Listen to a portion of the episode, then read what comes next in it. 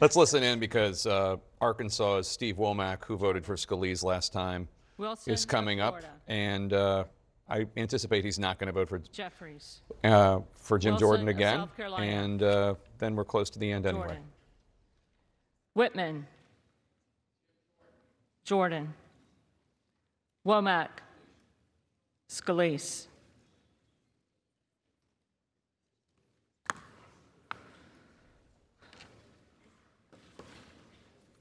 Yakym.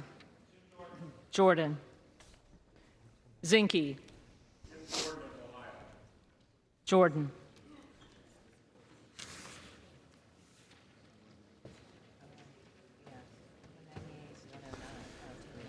Okay, so there we go. Uh, he was uh, 20. He lost 20 of his fellow House Republicans, Congressman Jordan, yesterday. And uh, as we did the math, we noted that uh, he lost an additional three today, and picked up one. So we said it was a net loss of two. And indeed, you see on the board there, Scalise got seven, McCarthy got five, others got 10. That's a net loss of 22. The math checks out It does. even though that wasn't my strong suit in high school or, or college. That's 22 uh, no's, 22 no's, uh, and uh, again, as we anticipated, Congressman Jim Jordan did worse on this ballot, and uh, the uh, the desire for uh, why Jim Jordan called for this vote remains a mystery to me. If he calls for a third ballot, I anticipate he'll probably do even worse on that one. What's going to happen, David? Well, now he has crossed the threshold, unlike yesterday. He now has a deeper hole. He has more noes than Kevin McCarthy ever had in 15 rounds of trying to become and successfully becoming Speaker back in January. As you noted, Jake, he's going in the wrong direction. It would be hard to imagine he can hope the psychology of the floor is going to somehow change going forward. Oh yeah, here are the, here are the people who didn't vote before. We're still waiting for Victoria Spartz. Jeffries.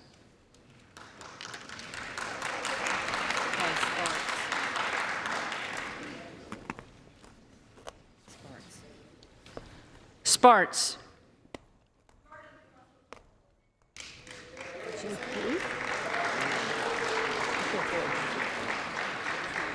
Jordan. See, 199. Okay, to leave next. Yeah. Tlaib. Jeffries.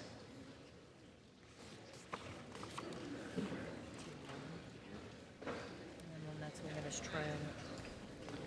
Trone. Jeffries.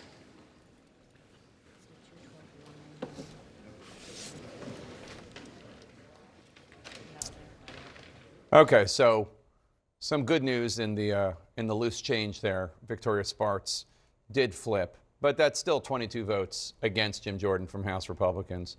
By the way, not for nothing. Look at uh, look at uh, King uh, King Jeffries there on the top there, with 212 votes. Yeah. Closer to the speaker. He was closer to the speakership than he's ever been.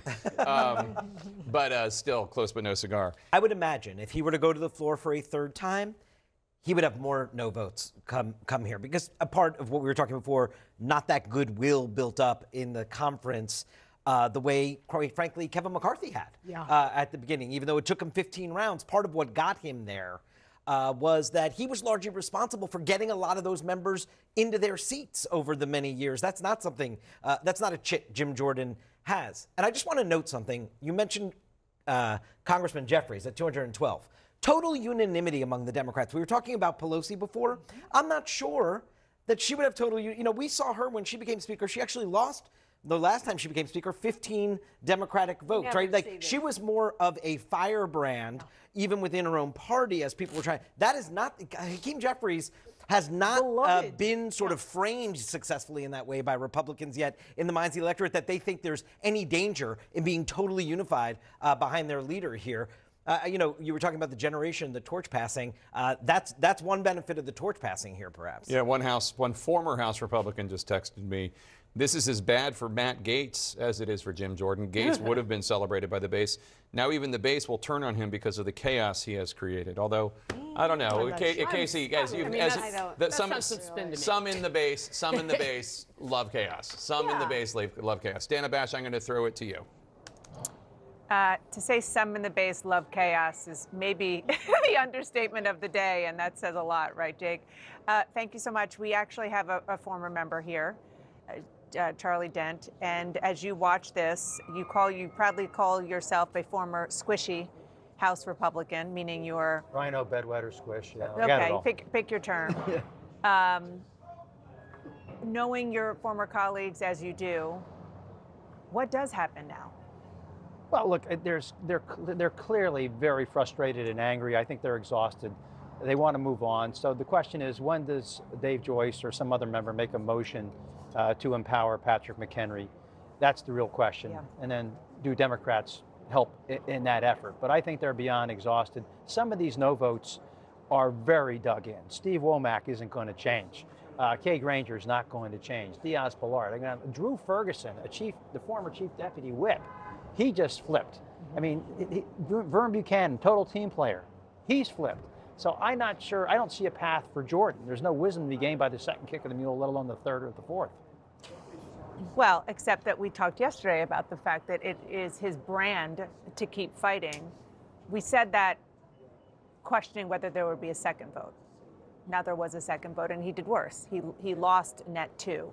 So yesterday he lost 20, today he lost 22. Uh, one of the questions that we have been asking is whether, once they gavel this vote, whether David Joyce of Ohio would try to offer a resolution giving Patrick McHenry more powers. Uh, my understanding, I'm just getting a text, is that that is not going to happen right away. And we certainly want to hear from Manu and our other colleagues who uh, walk these halls every day. But my understanding is that it's not going to happen right away. In fact, Manu, let me go to you because I just want to tell you this text that I'm getting is that, and, and you're probably hearing it from members who are coming off the floor right now that, uh, Manu, you're probably hearing from members who are saying that the Jordan folks are very much lobbying many in the Republican conference to hold off and not vote right now to empower Patrick McHenry. So, what is likely going to happen, and you telegraphed this earlier, is that once this vote is gavelled, closed, they're going to go back and talk again, uh, like they have done after every one of these. And that David Joyce of Ohio is going to try to make the case for why it's time to move on for Jim, move on from Jim Jordan rather, and talk about giving Patrick McHenry the the powers to get the basic functions of the United States government done, at least in the short term. What are you hearing? Yeah, I think we can expect Republicans to meet behind closed doors. Uh, in fact, here's uh, Congressman Mike Lawler. I think we can get a chance to, to speak to him. Uh, Mr. Yeah, yeah, we're, right, we're on right now. We're actually live right now, Mr. Lawler. Um, tell us what you think the next steps are going to be here. I mean, if Jordan goes to a third ballot, you're still going to vote against him. Is that right? And if and if he continues to go in the wrong direction, what's next? Look, it's clear he doesn't have the votes. Uh, obviously, uh, it's up to him if he wants to put it to a third ballot. I think you'll see uh, more folks uh, dropping off on a third ballot. Uh, here, uh, there was a, a net loss of two. For four people who previously voted for him flipped, and two that didn't flip back. But I don't, I don't see the outcome changing here. And so the question for Jim and for the conference is uh, how do we get back to work? Uh, because that's the reality uh, that we have to deal with. The American people sent us here to govern. Uh, they sent us here uh, to focus on the issues that matter to them, from spending to the border uh, to the international crises that we're dealing with in Israel and Ukraine. And we have to get back to work. So if the votes are not there uh, at the moment for someone to be speaker, I think it's imperative that we empower Patrick McHenry to serve, uh, at least for the time being, in that speaker role, uh, so that he can uh, get the House moving again on critical issues, including obviously uh, needed uh, additional financial support for Israel. So there are two options here. One is that there could be a new speaker candidate. Two, you can vote on a resolution to empower Patrick McHenry. What do you think needs to happen of those two options? Look, we need to get to work. So I think uh, it is imperative that we pass the resolution empowering Patrick McHenry to serve uh, as the temporary speaker. Uh, and, you know, hopefully we will be able to find consensus in short order on a speaker. Uh, I continue to believe uh, that Kevin McCarthy is the right person to lead this House. Uh, he never should have been removed as Speaker. Uh, and frankly, you know, I reiterate, it's disingenuous of some of my Democratic colleagues to stand up there and say, you know, for democracy and for the institution, and we're putting people over politics. 208 Democrats teamed up with eight Republicans to create this chaos. Uh, so they can act like they played no role here, uh, but they did. And so it is, uh, it's unfortunate where we are, uh, but we have to get back to work. And so I think in the immediate, we need to uh, empower Patrick McHenry to serve uh, as temporary speaker so that we can do the work of the American people.